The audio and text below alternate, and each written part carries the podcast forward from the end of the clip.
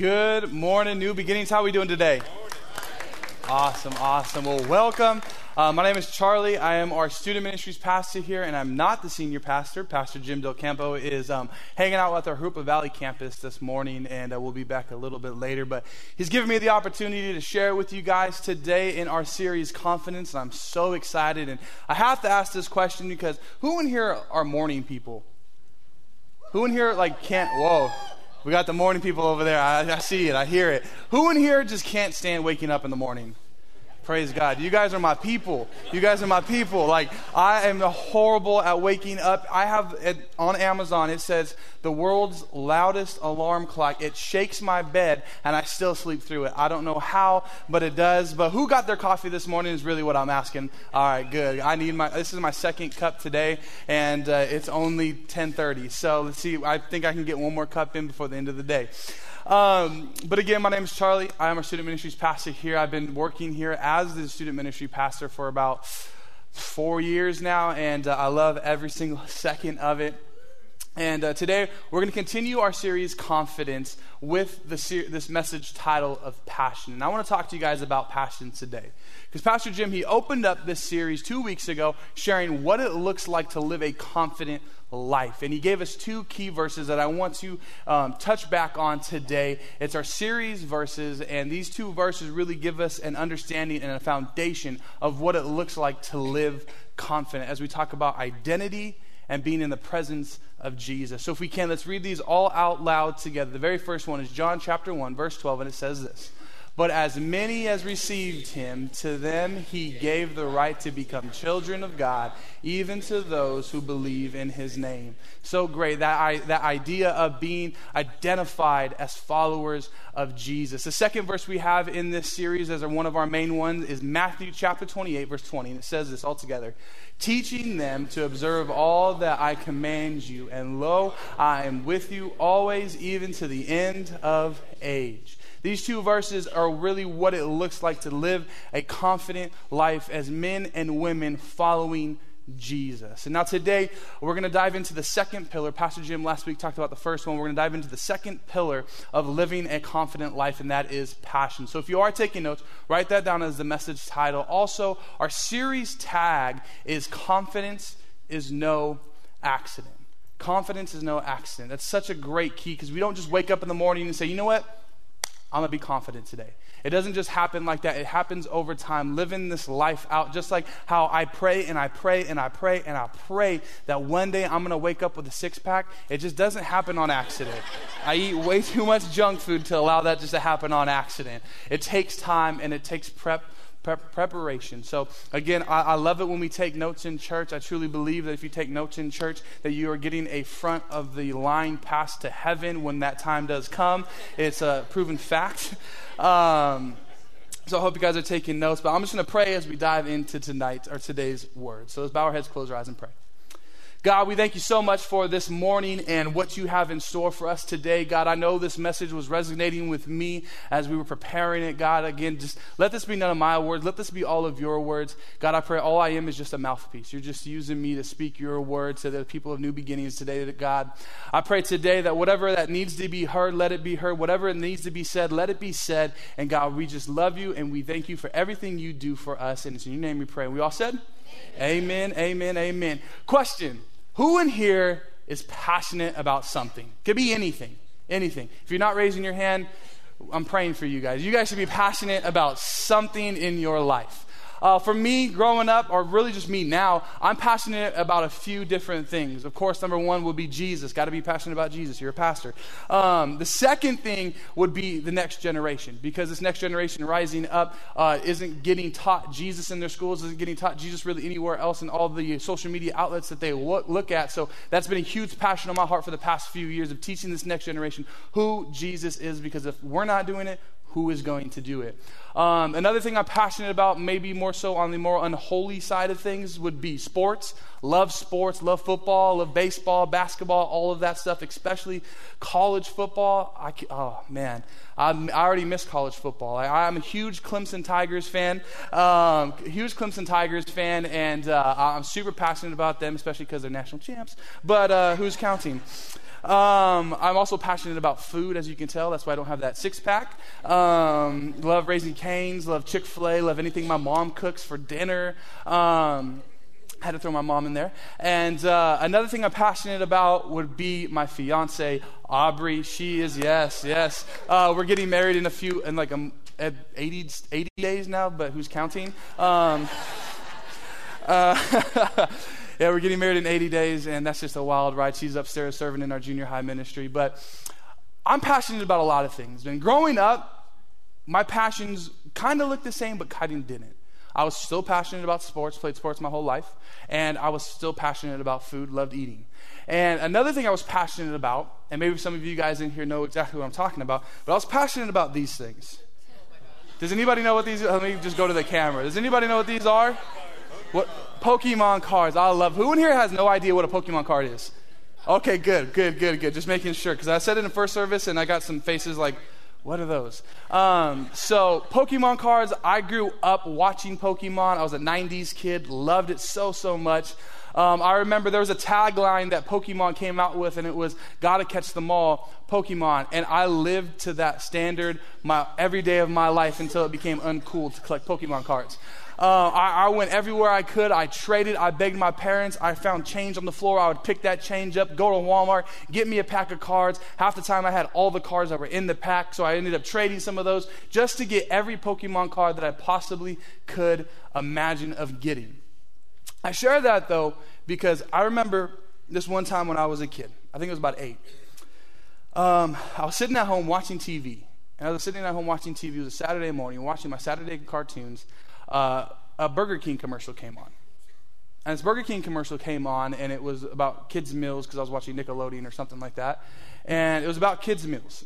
And in these kids' meals, what they were doing was they were giving out a pack of Pokemon cards for every kids' meal you bought. And these were like special packs of Pokemon cards. Like I was like, once I found out that they were doing that, my eyes lit up, my heart started racing, and I ran to my mom and my dad's room and I was like, Mom, Dad, we need to go to Burger King. And they were like, Why? We just got done eating. I was like, But you don't understand. Like, you just don't understand. I need to go because they're giving out Pokemon cards in their kids' meals. I need them. And they were like, You have way too many Pokemon cards already. We spent way too much money on these dumb things. Um, we, we just need to stop. And I was like, But mom, dad, you don't understand. Everyone at school is going to have those everyone's going to be there. Everyone, I'm, I'm going to be the only one in the entire school without these Pokemon cards. And after persuading them, like if I was trying to sell them a new house, I ended up being able to go to Burger King. But not just Burger King. I went to Burger King for a month straight on Saturdays and on Sundays and even sometimes on Fridays to get a kids meal just so I can get Pokemon cards. I remember this one time we were driving around to all the Burger Kings that we could find asking if I can trade packs with them because I already had the cards that were in that certain pack. And, and it's funny because I was so passionate about these things, and now I have no idea where they're at. I think I sold them in a garage sale or something. These aren't even mine. I had to borrow these from a student. Um, um, and, but I loved Pokemon so much. And it's funny because that passion that I had for Pokemon drove me to do things that I normally wouldn't do. Drove me to do things that were kind of outside of my comfort zone, going to different Burger Kings and getting all these food, even though I love food. Passion for food and Pokemon went hand in hand. Um, but I would go out and I would do things that were out of the ordinary. And if this is your first time with us today, welcome. We're so excited that you're here with us, and everyone on live stream, welcome. Uh, we've been in the series Confidence, and we're looking at the life of David. And David not only was a man filled with confidence, but he was a man filled with passion. A young man filled with passion. And that passion drove him to do something he normally wouldn't do. And today we're going to look at that. So if you have your Bibles, what I want us to do is go to 1 Samuel chapter 17. 1 Samuel chapter 17, verses 21. I'm not going to read just yet, give you some time to flip there.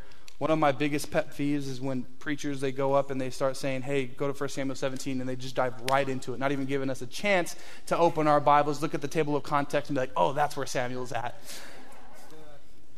So 1 Samuel chapter 17, verse 21 says this, and this is just a recap. It says, "Soon the Israelites and Philistine forces stood facing each other, army against army. David left his things with the keeper of supplies and hurried out to the ranks to greet his brothers." As he was talking with them, Goliath, the Philistine champ from Gath, came out from the Philistine ranks. Then David heard him shout his usual taunt to the army of Israel. Verse 24 As soon as the Israelite army saw him, they began to run away in fright. Have you seen the giant? The men asked. He comes out each day to defy Israel. The king has offered a huge reward to anyone who kills him. He will give that man one of his daughters for a wife, and that man's entire family will be exempt from paying taxes. Anybody in here would love to be exempt from paying taxes? Praise God. Praise God. I'm 24 now, and I'm starting to realize taxes, they're not very fun. Um, but verse 26 says this, and I believe verse 26 is one of the most important verses in this text. It says this David asked the soldier standing nearby, What will a man get for killing the Philistine and ending his defiance of Israel? Right here is what I find so key. Who is this pagan Philistine anyway that he is allowed to defy the armies of the living God?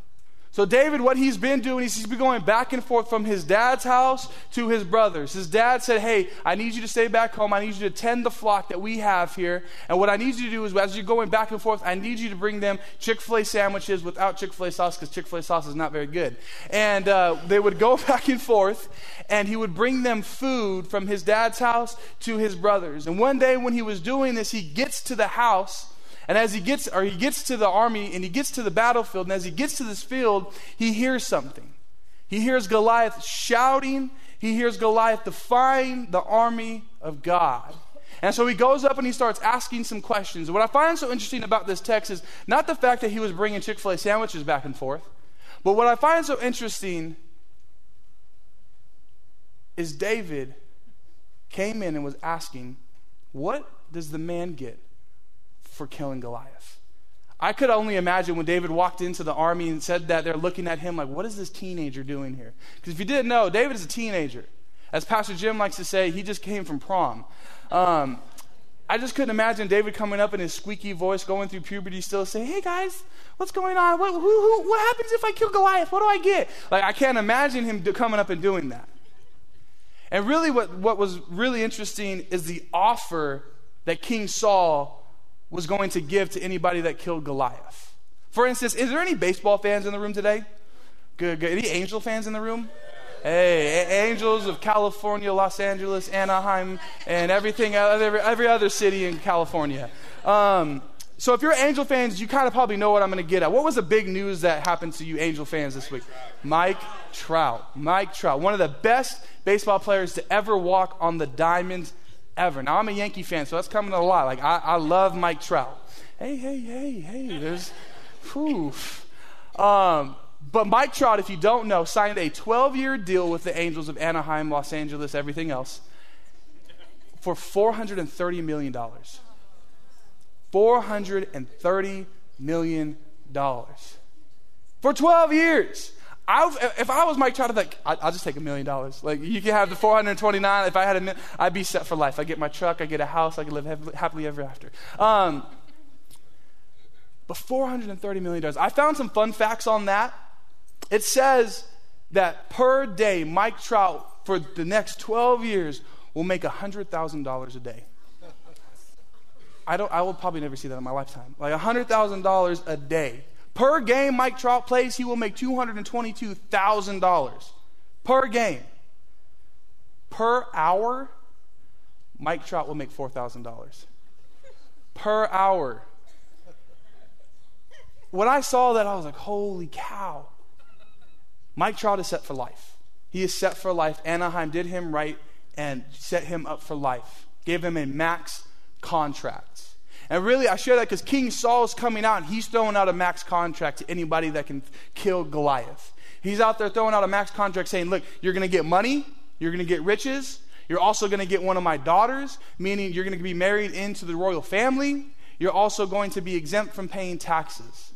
Goliath, or King Saul was setting whoever wanted to kill Goliath up for the rest of their lives. And so we see David going around and he, he's asking the question, what are they going to get? What are they going to get? And even though David's curious about that, I don't think that's his biggest motive, though. I don't think that's his biggest motive at all. Because I shared in verse 26, which I'm going to reread real fast. There's something in there that makes me believe that it wasn't about the material possessions for David. Instead, it was this. Let's reread verse 26. David asked the soldiers standing nearby, What will a man get for killing this Philistine and ending the defiance of Israel? Who is this pagan Philistine anyway, that he is allowed to defy the armies of the living God? I don't think David really cared about the material things. It would have been nice. But David was more so passionate, was more so passionate about Goliath coming out and defacing and defiling God's name. David came out and he said, This can't fly anymore. I don't understand how he's even still able to do this. And so, what he does is he starts to allow his passion to overflow. He starts to allow his passion to creep up out of him. And he says, No, no, I can't do this anymore. I can't take this anymore. I'm going to go and do something about it. And this is where we see David's passion allow him to do something that's a little bit out of the ordinary. Now, if you're taking notes, I have three points for us today in David's life about passion that I'm hoping and praying we can apply to our lives today just to make us a little bit better than what we came in here today. So, if you're taking notes, the very first point I have for you guys today is this passion stops criticism. Passion stops criticism. If you have your Bibles, let's go to 1 Samuel chapter 17, verse 28. Verse 28 says this But when David's oldest brother, Eliab, Eliab, sorry, Eliab heard David talking to the men, he was angry. What are you doing around here anyway? He demanded. What about those? And if you have your Bibles or you have your phone Bibles, I want us to highlight these two words. What are you doing about those few sheep you're supposed to be taking care of? I know about your pride. You just want to see the battle. So as David's bringing Eliab food, he's not even grateful for the Chick fil A sandwiches. I'd be ecstatic. Someone gave me a water in first service, and I was really excited about that. Now, Eliab, he's not excited about it at all. Instead, he's looking at David saying, Why are you even here? His, older, his, his younger brother, David, is coming up, and Eliab's upset. Eliab's angry. And the reason why Eliab's angry is this. In the previous chapter, Samuel was going, and God told him to go and anoint the next king anoint the next king of Israel. And he said to go to David's house. So Samuel did that. Samuel went to David's house. And as he was there, he sees Eliab. Now, Eliab, just to paint the picture a little bit, Eliab looks like me tall, buff, good looking. Amen. Uh, all right, let's pray. I'm done. Um, but he, he's a tall guy. He's strong. He's built. He's physically built like a king. And so when Samuel walks into the house, he looks at him and Samuel says, This must be the next king of Israel. And God says, Nope. Try the next one. And so Samuel goes all the way down, all of David's brothers, and none of them are it. And the funniest part about that story is this David wasn't even in the house. David's dad called all his brothers together, knowing that Samuel was going to come and trying to anoint the next king, but he tried hiding David out in the field to go work. And David's dad said, I do have one more son. So they called David over from the field. And as they called him over, Samuel says, This is the next king. So it's safe to say the reason why Eliab is so upset and so frustrated is because he's not the next king and his younger brother is. His younger brother is. So Eliab's upset. Eliab's angry. Now, if I was David, I probably would have like started going off on Eliab. Like, dude, just be quiet. You're not the next king. You're irrelevant. I, I, I would have been done something mean. But David didn't. Instead, look what David did in verse 29. What have I done now? David replied. I imagine when he said, What have I done now? He made that like so, like kind of almost arrogant in a way. Kind of like, Come on, Eliab. I'm the next king. Don't worry. It's okay. You don't have to be mad at me anymore. I was only asking a question. Verse 30. He walked over to some others and asked them the same thing and received the same answer. What I love about David's passion is this when he was faced with criticism, when he was faced with negative people, even in his household, he didn't allow that to stop him. He didn't allow that to stop the passion that God had placed on his heart. For me, growing up as a kid, um, my family, we never really went to church. There's nothing wrong with that, or there is, but I didn't know any better. We didn't know any better at all. Um, and now I, I've gave my life to Jesus at 17. I thought to myself, I want to be a pastor by the, when I was 18, and now I'm living that out now, and I love every single second of it. And I love my parents. My mom, a lot of you guys probably know my mom and don't even know it's my mom. She uh, serves in Belen. She's 90% of the time, she's the cashier that's up there. She's now known as Charlie's mom, but her real name is actually Tammy. Uh, every time I walk up, it's like, hi, Charlie's mom. I'm like, Tammy. Um, or mom, whatever you want to call her. Um, and uh, she's, she's here in church now, which is awesome. But my dad, on the other hand, isn't. And I love my dad to death. There's nothing. I, I, I love that guy. He's put a house. He's put a roof over my head, fed me meals my whole entire life, made sure I had everything that I needed and I wanted, especially Pokemon cards. And um, I remember though going home at the age of 18 when I felt like God was calling me to be a pastor, and he. I remember going and I sat them down and I said, Dad, I want to be a youth pastor. How do you think that conversation went? Yeah, it wasn't, it wasn't the best. I remember him looking me dead in the face and said, Why? You're not going to make enough money. You're going to have to work a second job for the rest of your life. Is this really what you want to do? This doesn't seem right. You, you have a good job right now where you can be a manager in about a year. Why would you want to give all that up to work at a church? And now, my dad, I don't hold that to him at all because all he was doing was looking out for his son. He was making sure that I was setting myself up for the rest of my life so when I'm 50, I don't have to live in their house anymore. That's all he was doing. I heard an amen. um, that's all he was doing. All he was doing. But I remember sitting there that day, that week, and thinking to myself, am I really making the right choice? Because I was putting all my eggs into this basket. I was going to go to RCC. I was going to be on the track team. I was going to do certain things with my life. And I was like, I, I quit all that and I pursued ministry full time. I went and I started interning and I started thinking, is this the right call? Especially when he started saying those things. Especially when he started to give me that criticism, kind of making myself doubt, is this the calling that God has placed on my life? And now, flash forward seven years later, and I'm glad I'm standing here in front of you guys today, and my passion overpowered that criticism. Yeah, that passion overpowered that criticism. For us today in this room, I don't know where we're walking with, but if you are facing criticism, if you have negative people that are surrounding you, trying to get you off, veer you off of the path that God has placed on your heart and the passion that He has placed on your heart, let me tell you this don't listen. Keep going. God has something so much greater for you, so much bigger for you in store down the road. So much bigger. Could you imagine if David would have sat back and said, Man, you know what, Eliab? You're right. Let me just go home. We wouldn't have the story of David and Goliath we know today. That's known worldwide, this story. Which makes me think this I wonder how many times in our lives, church, that we've allowed the negative criticism and the people in our lives to talk us out of certain situations that God strategically placed in us. I wonder how many times.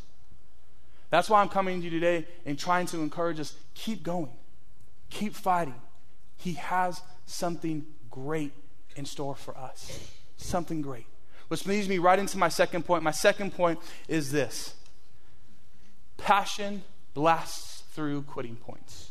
Passion blasts through quitting points. If we can, let's read 1 Samuel 17, verse 24. It says this As soon as the Israelite army saw him, Goliath, they began to run away in fright. One more time. As soon as the Israelite army saw him, they began to run away in fright. For 40 days, Goliath walked out with the Philistine army, taunting the Israelites. For 40 days. Question How big do you think Goliath looked on that first day? Big. How do you think he looked on the 40th day? Way bigger. Way bigger. Let me give you a side note real fast, church. It's the same thing that comes to our life when it happens when sin enters our life. On that very first day, it doesn't look that big. It looks, oh, it's just one time. I can get over this. And then once we repeatedly start doing it and start doing it and start doing it, and it just creeps into our life, on that 40th, that 50th, that 60th day, it looks way bigger and it becomes a way bigger problem than what it was on that first day. On that first day. When we have these types of situations on day one, we need to nip it right then and there. We can't allow it to linger in our life because I'm going to tell you this right now the enemy is not dumb. A lot of times churches like to downplay the devil, but the devil's not dumb. He knows exactly what he needs to do to try and get us to fall into sin. He does. It's happened in my life, if I can be honest. It's happened in my life many times. But we need to nip it right then and there on that first day. Once we see it into our life, because if we don't, all we're going to see is we're going to be digging a hole farther and farther and farther until we look up and we're like, how do I get out of this? How do I get out of this? But passion blasts through quitting points.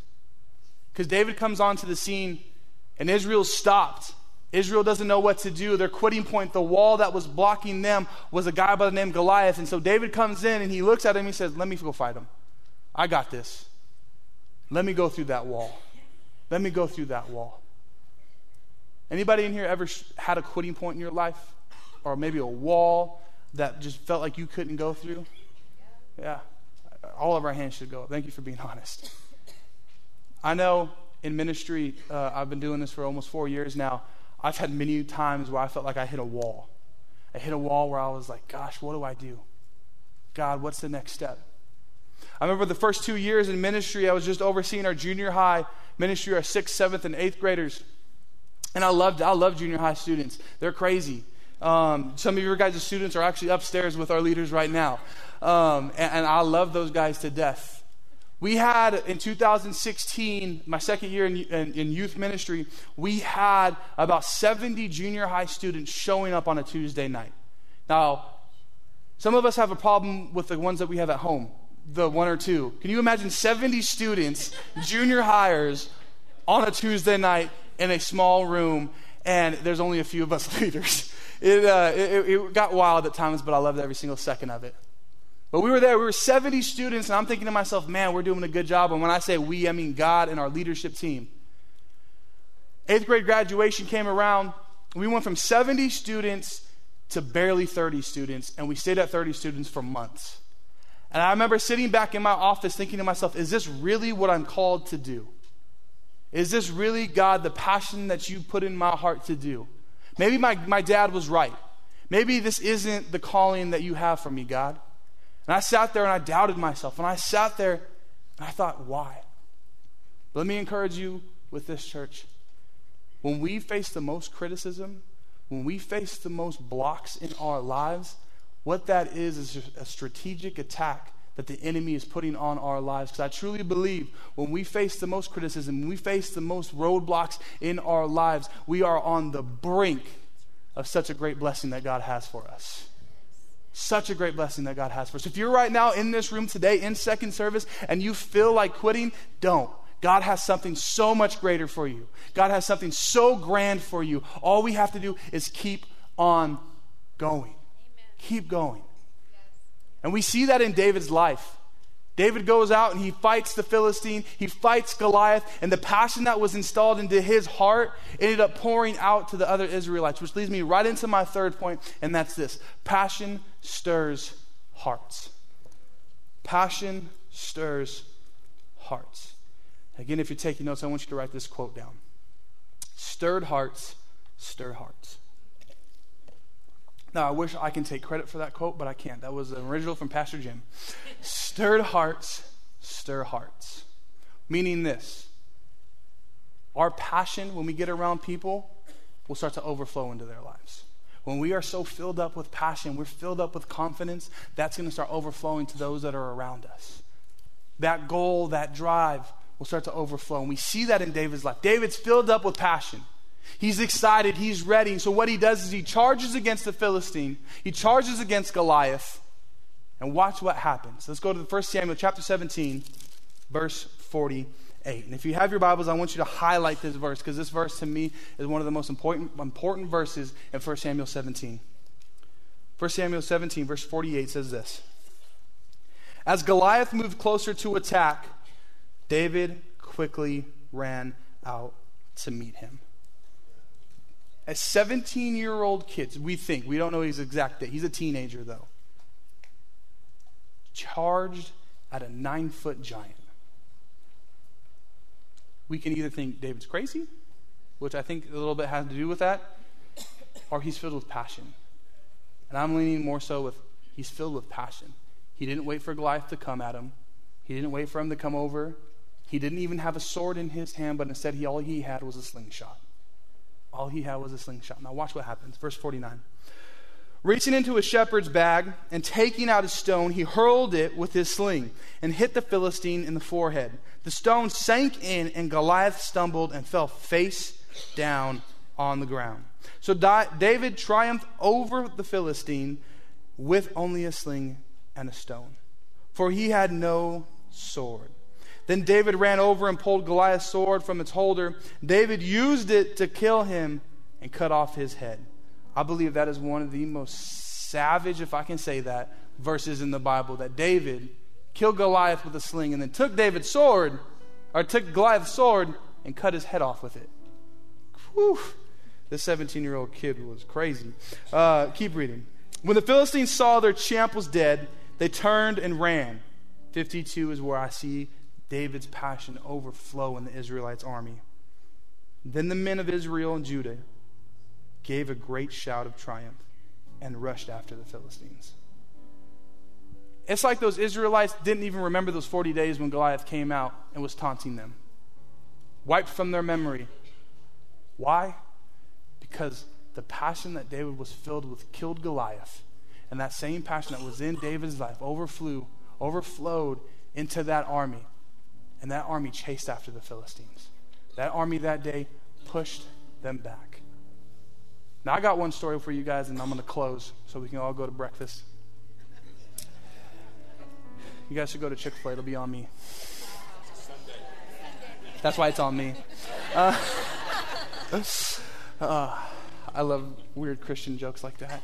Um, but as a kid, one of my passions was sports. I played sports my whole life, Parks and Rec, all the way up until I got into junior high.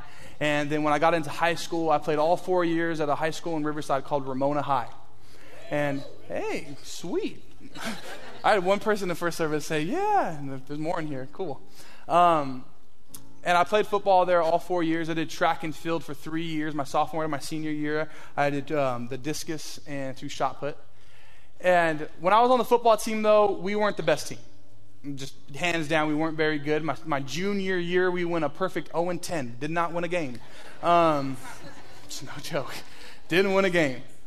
And my senior year, I remember getting with my buddies, and we told each other, hey, we're not going to allow that to happen again. It's not going to happen again. Uh, we set out that year, we're not going to go 0 and 10. We're going to win some games. And so we started off, we played King High School, and we ended up beating King High School. It was in the newspapers saying this is the first game that Ramona's won in two years. It was like, all right, rub it in the face some more.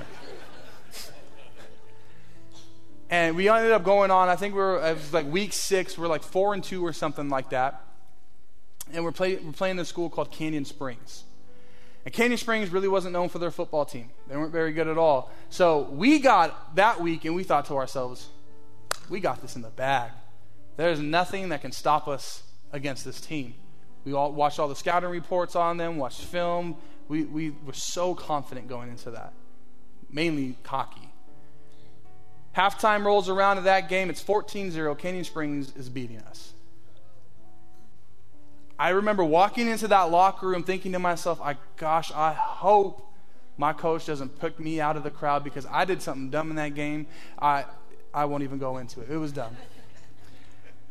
Now, my coach, though, he's a big dude. My coach is about my height, maybe a little bit taller. He looks like the Hulk. He is just huge, just muscular. His calves, and I'm not lying, I wish I had a picture with him. His calves were about the size of my face. They were huge. I always wondered to myself, how did you get your calves to be so big? Like, I don't understand that. I was always scared he was going to, like, choke me out with them or something. but after a few seconds waiting in that locker room, our coach comes in and, and he kind of opens the door and he sits there and he wasn't a Christian, so I won't say exactly what he said. But he always had chewing tobacco in his mouth. And so I remember him coming in, and he stuck his finger in his mouth, grabbed the dip out of his lip, and threw it on the ground. And I was like, Coach, that's disgusting. But he starts yelling at us. He's getting into us. And he looks at me and he's like, Headley, you made one of the dumbest plays I've ever seen on the football field. I was like, thanks, coach. I went in the bathroom and cried after that. Um, I didn't do that. I was a man. Um,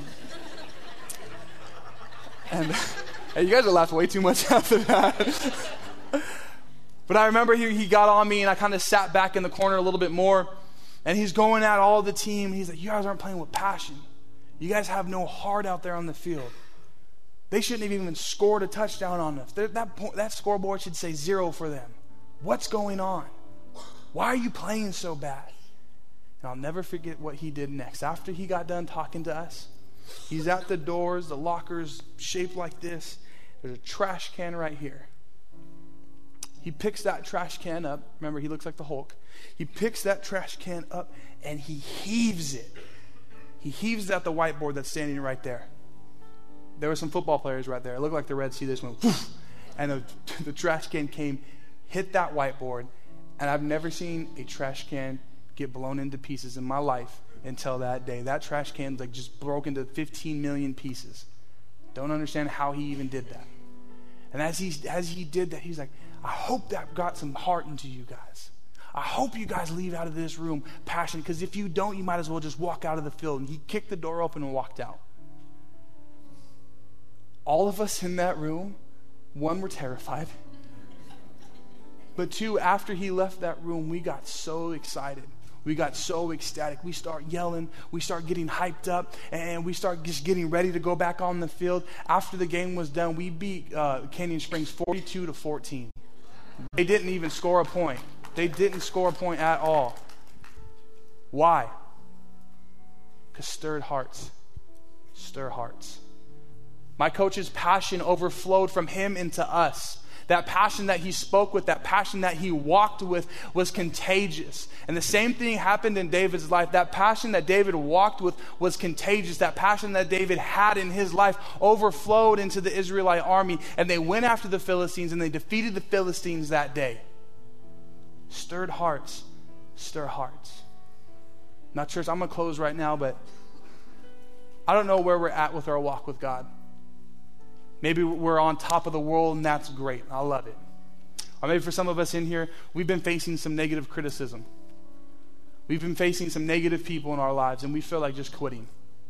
Or maybe for some of us, we were, felt like we've hit a wall. There's nothing else out there for us. My prayer today is that this message is encouraging you not to quit. This message today is telling you guys it's not worth it. God has something so great in store for you. We just got to keep going. We got to keep pushing. Allow that passion that He's instilled in your heart, because I truly believe God's put a passion on every single one of our hearts in this room to keep on going. Again, the enemy's not dumb. The enemy is not dumb. He knows what will get us to stop, he knows what will get us to question. So, my prayer today, guys, is we're going to stand up and we're going to tell the devil, no, not today.